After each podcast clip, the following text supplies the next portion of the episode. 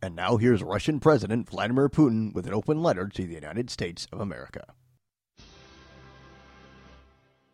Dear America, it was a pleasure to have you in my country for the Olympics.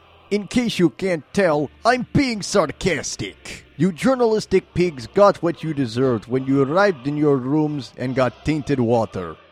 The side by side toilets were personally installed by me because I know that you Americans think your shit doesn't stink. That American bastard Bob Costas got pink eye because of me. We were having breakfast and then he made that gun speech. Then he started pestering me about Robert Kraft's Super Bowl ring, so I spat right in that Yoko's eye. Make an editorial about that on Football Night in America, asshole. I'm very upset that you bastards beat us in hockey yet again. I'm convinced that miracle on ice that you talk about was a one time thing. Canada went on to defeat you all, and I'm glad they did, because we told them to do it.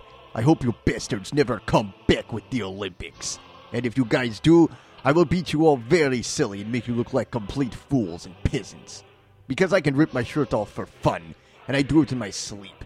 Does your bastard President Barack Obama do that? No. He's a conserved company man who kisses a lot of ass. And I hope that when he kisses mine, he has a lot of shiny stuff to put on it. One more thing I would like to address, and hopefully this will shut all of you media bastards up. That Super Bowl ring from Robert Kraft? I still have it. It sits on my nightstand, and it doubles as a perfect cock ring. And trust me, the ladies love it. Signed, best regards to you peasant bastards, Vladimir Putin, President of Russia. The views and opinions of Vladimir Putin do not necessarily reflect those of the people of Russia. Hail Pussy Riot.